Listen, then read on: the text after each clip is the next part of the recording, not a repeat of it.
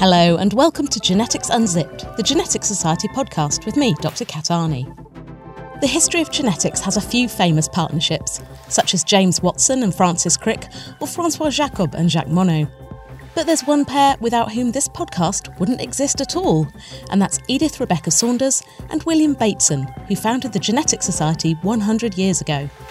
But while Bateson tends to get the glory, particularly for his popularisation of Gregor Mendel's ideas about heredity, much less is heard about Saunders, the mother of British plant genetics. It's time to tell her story.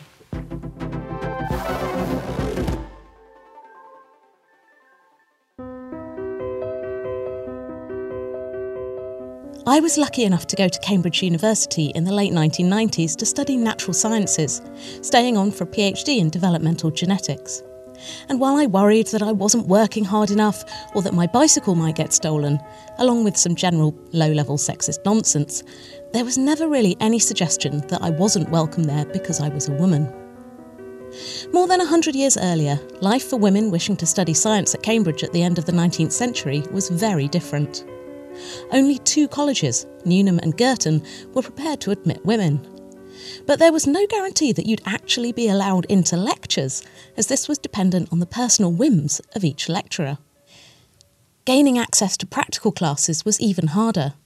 There was hardly enough lab space for all the male undergraduates, so, of course, the ladies went to the bottom of the queue. For example, despite having built a fancy new botany lab, the man in charge, the aptly named Professor Vines, declared that there was no room for women, making it difficult to gain the knowledge and skills required to excel in the subject. After all that, there was still a good chance that women might not be allowed to sit their exams, known as the tripos.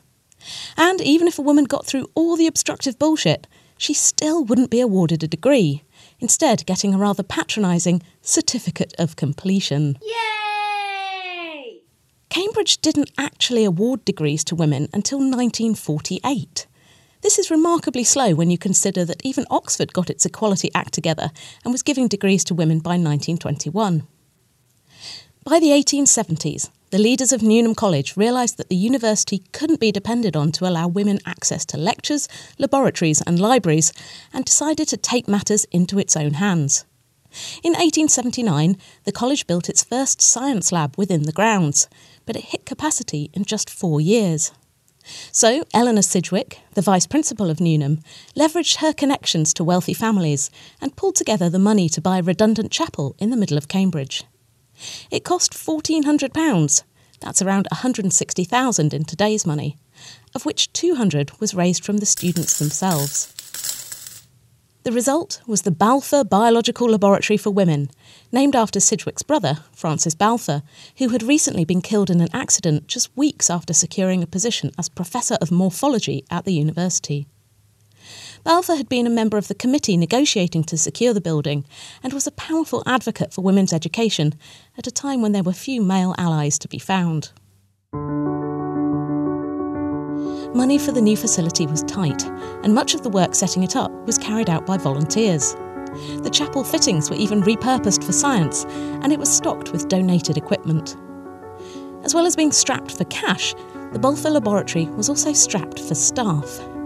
With very few women having been allowed to take their exams, there was a very limited pool of qualified candidates to choose from. The first director of the lab was Alice Johnson, a recent graduate who'd studied morphology, though only took the first part of the Tripos exams. The rest of the teaching staff consisted of one woman, Marion Greenwood, another recent graduate specialising in physiology. There was also an unnamed boy who acted as the lab technician, carrying out the preparations needed to set up experiments. Eventually, everything was ready. The lab opened its doors to women studying biological sciences at both Newnham and Girton colleges in 1884 for a fee of £3 per term, quickly rising to £4. One of these budding biologists was Edith Rebecca Saunders. Born in Brighton in 1865, young Edith came up to Cambridge in the same year that the Balfour Lab opened. Her first year was spent studying for the higher local exams, which would ensure she was fully prepared to face the demands of a Cambridge education. She won a scholarship and went on to study natural sciences, obtaining the equivalent of a first class degree in physiology in 1888. But, of course, only getting that certificate of completion. Yay! After not graduating, Saunders remained in Cambridge, winning a year's scholarship to carry out research at the Balfour Laboratory, followed by a permanent position as a demonstrator at the lab for the princely sum of £100 per year, taking some of the weight off Johnson and Greenwood's shoulders. Her salary soon went up to 150 in recognition of her laborious workload, and she eventually became director of the laboratory on a salary of £170, around 21,000 a year, accounting for inflation. It's notable that Saunders was always employed by Newnham College, never the university, which still wasn't really on board with the whole women in science thing. Thanks to Newnham, Saunders was able to secure a permanent academic position and funding for her research, which was extremely rare at the time. Ironically, she only got the position as director of the Balfour Laboratory when Marion Greenwood had to step down in 1899 after getting married. Women working in a lab was bad enough, but married women? Hell no. Hmm. Life for the staff of the Balfour Laboratory was busy and tough, and their achievements are especially remarkable considering none of them was a member of a university department and they had virtually zero support from the wider university. They had little contact with the male faculty, yet they were supervising experiments following on from subjects taught in lectures. And if women weren't allowed into those lectures, then the Balfour team had to make up for it teaching to the level required by the exams, and providing extra coaching for students whose background in science was lacking when they first came to Cambridge. By the turn of the century, the Balfour Lab was providing lectures as well as practical classes in subjects such as morphology, zoology, physics, geology, and crystallography, as well as Saunders' specialist subjects of botany and physiology. In some years, there were six or more staff, including some men, and by 1910, the lab had spread into the building next door, encompassing a lecture room, greenhouse, and space for sample preparation, as well as labs on two floors. Most importantly, some of this space was allocated for independent research at a time when women had almost no hope of finding bench space in any of the university departments. Up to three women at a time were researching there, often helping out with practicals and demonstrations. Yet, despite the stresses and strains, it sounds like it was a fun and inspiring place to be. Edith Saunders' obituary of Marion Greenwood reveals that after lunch they often played cards, or, somewhat adventurously, a badminton like game known as battledore and shuttlecock, avoiding the stove, tables, and chairs around the lab. Although Saunders' initial studies focused on physiology, she was also required to cover botany, the study of plants. The number of students signing up for botany rose steadily over the years, and there were always considerably more women studying the subject than any other. Partly, this is because botany was considered to be a more befitting biological focus for ladies who could potter elegantly about in a garden rather than deal with the blood and guts of more medical or veterinary matters. As English botanist Sir Harry Godwin wrote in his biography, Cambridge and Clare. During the opening decades of the 20th century, botany was particularly well served by an abundance of able women scientists. In girls' schools, botany was taught to serve the need now being accepted to import science teaching into the curriculum. Botany was less demanding of laboratory space and technical assistance than the physical sciences, and more readily acceptable than zoology with its daunting dissections. Alongside her teaching workload, Saunders found time to pursue her own scientific research, initially focusing on plant morphology and physiology. She published her first paper in 1890 on the structure and function of the septal glands in Kniphofia. That's red hot poker plants for any gardeners out there. It was shortly after this that she met William Bateson. Hello? A man we've mentioned in a few of our episodes taking a turn from what's slightly unfairly been described as a somewhat obsessive botanist with a fetish for carpel polymorphism, Oi! who was isolated from the wider scientific community due to her sex, into the exciting new world of heredity research, which would eventually become known as genetics. It's not known exactly how Saunders and Bateson first met, but it's likely to have been through Bateson's sisters, who were both her contemporaries at Newnham. Mary Bateson began her studies at the same time as Saunders, specialising in medieval history, while Anna, a botanist who eventually joined Saunders at the Balfour Laboratory, was two years ahead. Another connection could have come through Dorothea Pertz, a friend of Saunders who was assisting Bateson in some plant breeding experiments and might have recommended Saunders because of her expertise and scientific skills. If Edith Saunders was an outsider because she was a woman, William Bateson was also a misfit who didn't slot neatly into the scientific cliques in Cambridge at the time. Even his appointment as assistant to the Professor of Zoology in 1899, 16 years after he graduated, was more to do with filling a teaching gap than recognition of his scientific talents. As well as being dissed for what other researchers described as low science, he could be contentious and vituperative, often engaging in scientific arguments in letters and at meetings.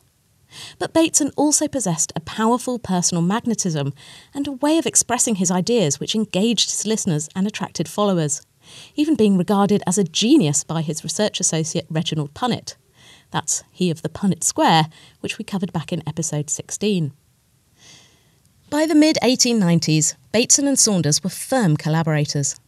At the time, the so called blending theory of inheritance predominated the field, suggesting that the characteristics of both parents were inseparably mixed together in their offspring. Yet, even before he rediscovered the work of Mendel, Bateson was starting to think that this wasn't the case, and that traits remained distinct, so called discontinuous variation. Saunders was on his wavelength straight away and set about designing a series of experimental plant crosses to test these ideas. Bateson had found a scientific soulmate in Saunders, someone who could be completely trusted to design and carry out experiments on plants without supervision, leaving him to focus on his breeding experiments with animals. She was the first person to present her results together with his at meetings and continued to work with him on and off until his death in 1926, making her his longest serving colleague. Unlike most other men in science at the time, Bateson was a feminist ally who was willing to stand up and be counted in support of women.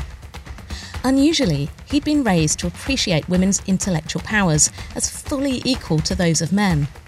His mother Anna was an active campaigner for women's rights, a prime mover in establishing lectures for women at Cambridge, and a member of the governing body of Newnham College. And three of his sisters were also academically gifted.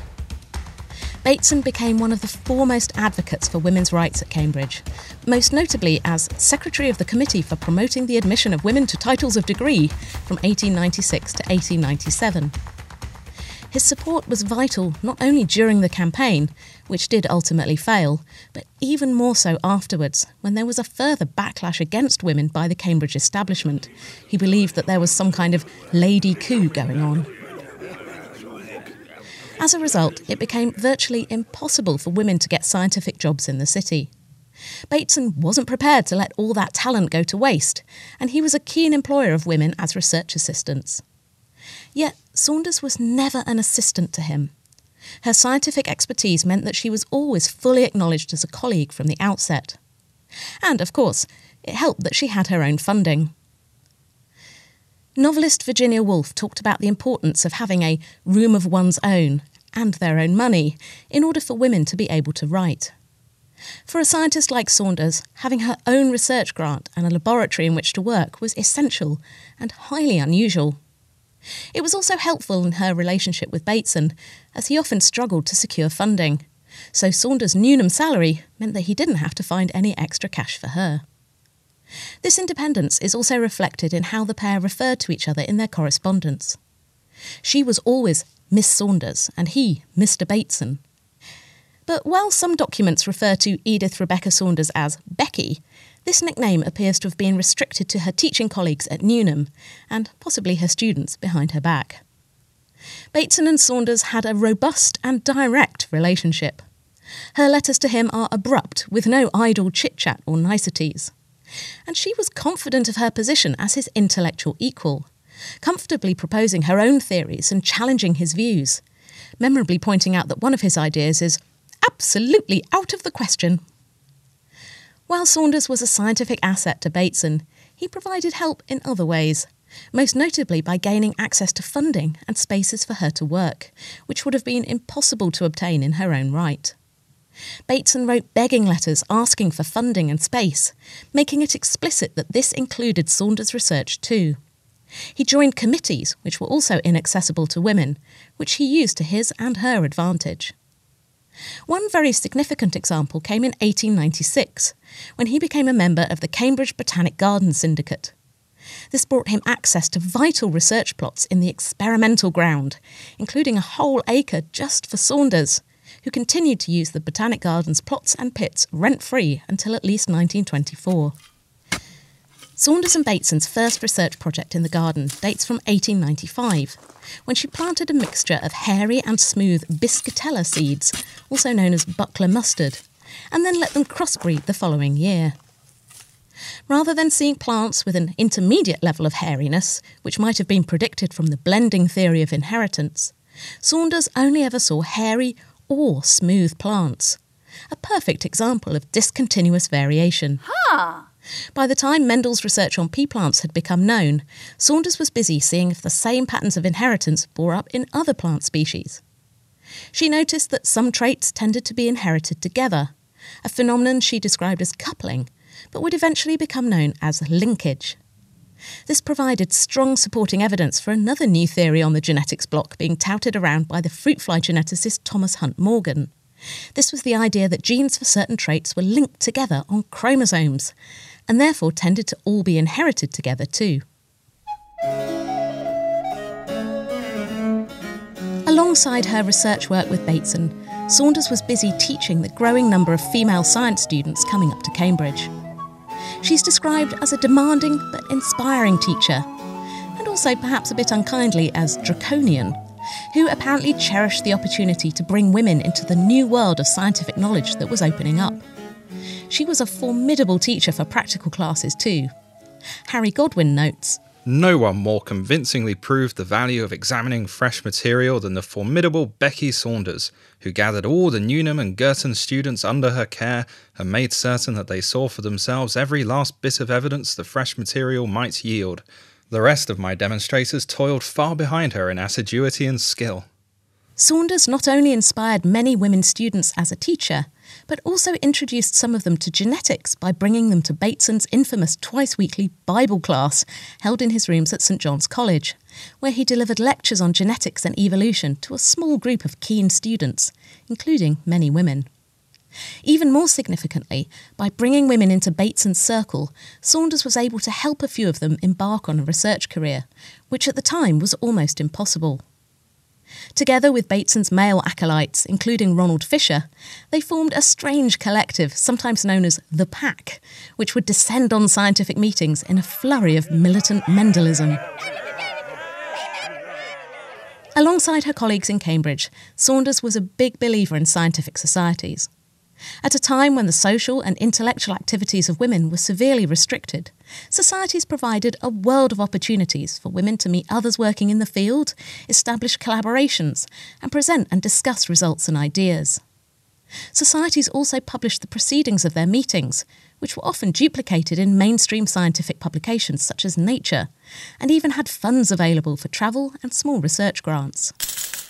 Saunders was a member of several societies, including the British Association for the Advancement of Science, today the British Science Association, where she became the president of the botany section. She was also a member of the Royal Horticultural Society. But one of the biggest and most prestigious, the Royal Society, didn't admit women as fellows until after her death. Hmm. But as a male fellow of the Royal Society, Bateson was able to present her findings and Saunders eventually presented her own papers at society meetings, thanks to her connection with him. A much smaller but more interesting society is the Marshall Ward Society, which ran in Cambridge between 1908 and 1915, with a maximum of 12 members at any time. It was founded by a small group of people, seven male undergraduates in the botany department, and three women also studying botany, to promote interest in all departments of botany and by free discussion to stimulate original research, with women giving talks from the very beginning. By the time the Society stopped meeting in 1915, mainly due to the outbreak of war, a quarter of the members had been female, and there had been more female presidents than male ones. This wasn't just a case of women being allowed to join and kept on the sidelines, but an exceptional early instance of women being involved in the foundation of a genuinely gender unimportant society based entirely on common interests. At a time when women had to sit separately from men in lectures, assuming they were even allowed in, and members of women's colleges facing expulsion if they were seen with a man in public, or, heaven forbid, visiting a male student's room. It is remarkable that the founder members were even able to discuss forming such a group. As one of five honorary members, Saunders' support was critical to the foundation of the Marshall Ward Society. Many meetings were held in male members' college rooms, so a college staff member like Saunders was required to attend as a necessary chaperone, meaning that her presence at meetings is carefully documented. The relatively late start time of 8:15 p.m. for meetings could also prove problematic, especially if debates got heated. So Saunders would provide another valuable service by using her keys to smuggle Newnham students back into the college after their curfew. Of course, this is the Genetic Society podcast, so we can't fail to mention the role of Edith Saunders in co founding the Society together with William Bateson in 1919, hence all our centenary celebrations this year. In the summer of 1919, Saunders and Bateson held a meeting at the Linnean Society, based at Burlington House in London, to propose founding a genetical society. The first meeting of the society was held a couple of weeks later in Cambridge. And although Bateson is on record as being the person who officially convened the first meeting, an article in Nature the following month credits Saunders with coming up with the idea in the first place. Impressively, 16 of the original 87 members were women. Saunders herself started off as vice president and became the Society's fourth president between 1936 and 1938. She also acted as treasurer from the Society's founding until her death in 1945.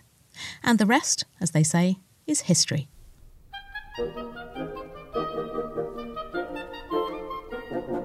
Despite being a respected scientist and an instantly recognisable participant at some major scientific events for over 40 years, very little is known about the real Edith Rebecca Saunders.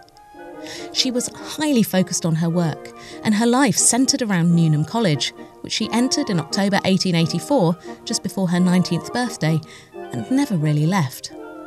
Even after she officially retired from teaching in 1925, she remained closely linked to the college. Aside from her published papers, little remains of her work. No private letters are known to exist, and those to William Bateson, her colleague of over 30 years, are abrupt and always get straight down to business, with no polite preambles whatsoever. Because of the highly focused nature and range of detail in her research, her published work and the talks she gave reveal little of her personality, aside from persistence and attention to detail. Most of her laboratory notes are lost, apart from a few loose sheets kept by Bateson, now in the archive at the John Innes Centre in Norwich. The huge collection of scientifically valuable microscopy slides she made was also destroyed after she died.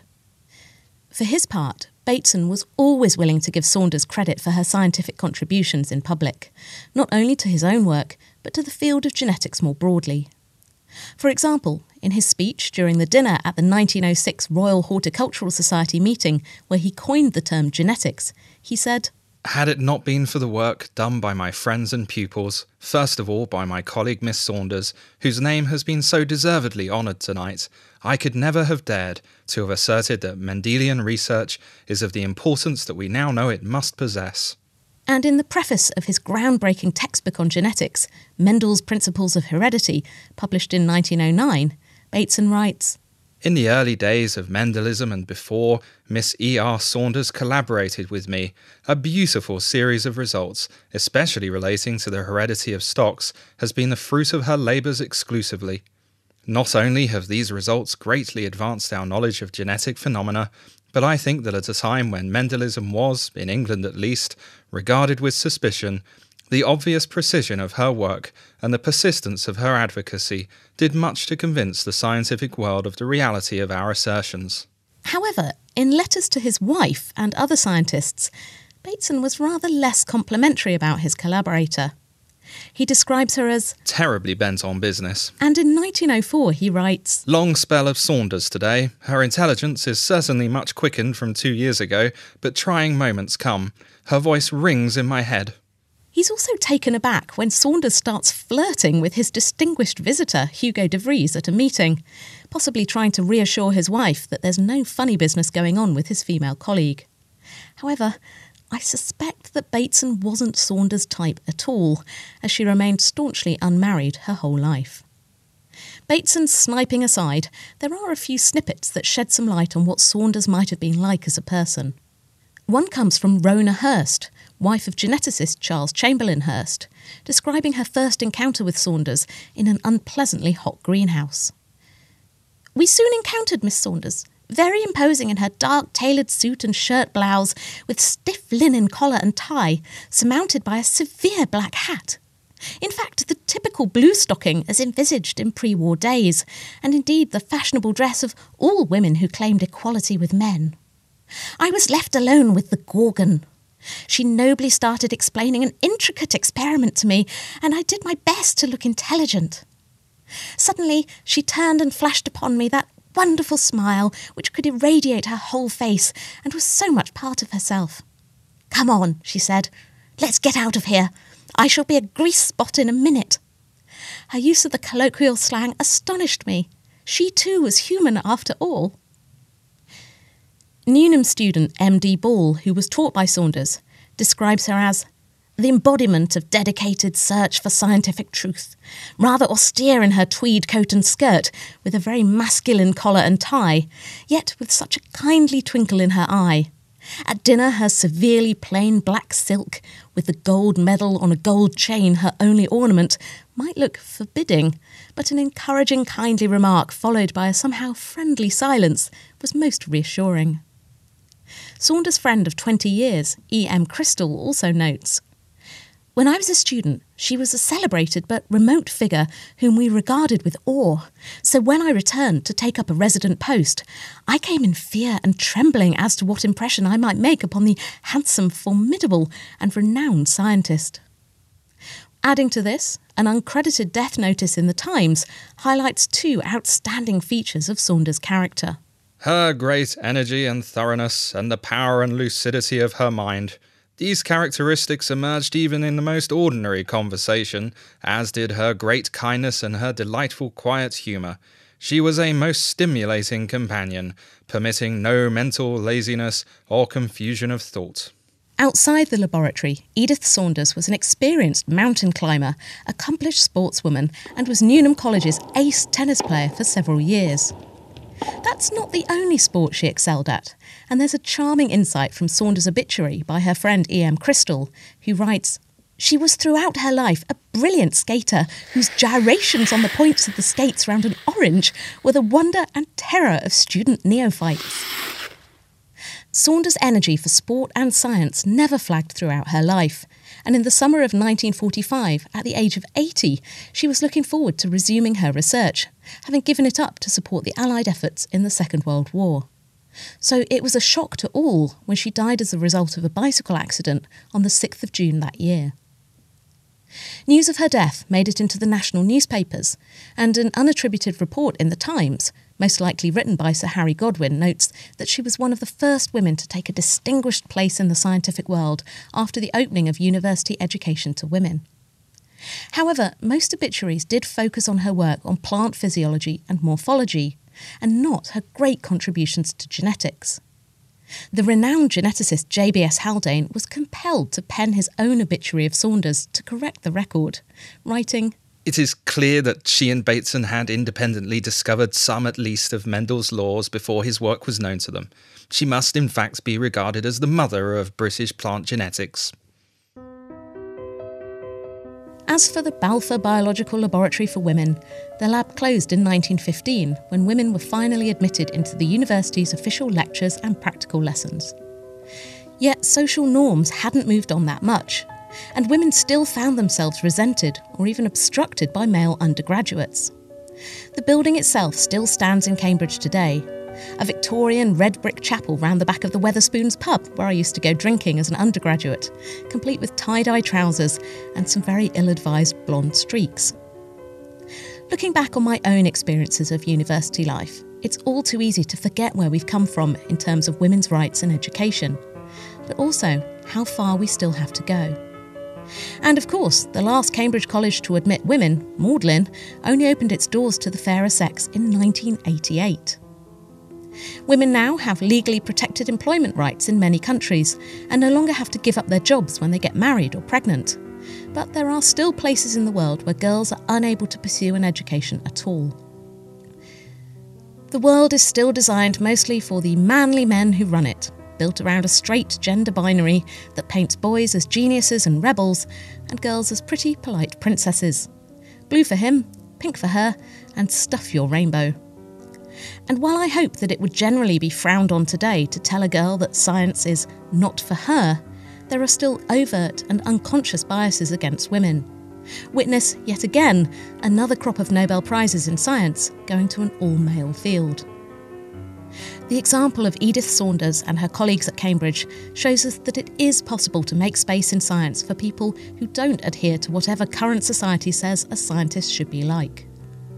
We've come a long way since Saunders and Bateson founded the Genetics Society in 1919, and we're looking forward to an even more diverse, inclusive century ahead.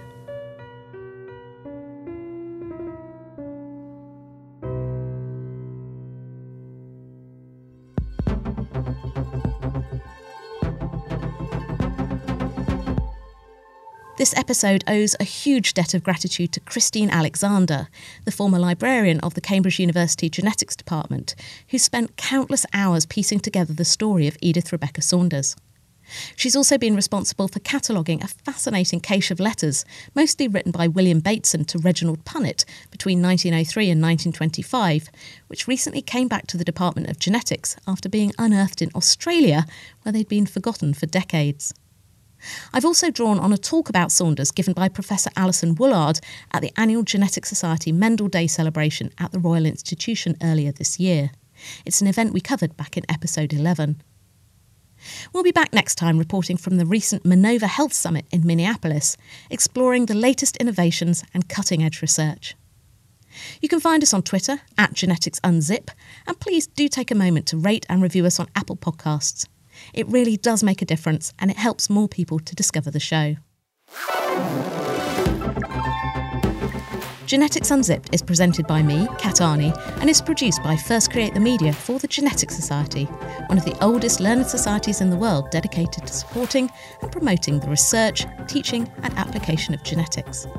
You can find out more and apply to join at genetics.org.uk. Our theme music is composed by Dan Pollard. Our logo is designed by James Mail, and audio production is by Hannah Varrall. Thanks for listening, and until next time, goodbye.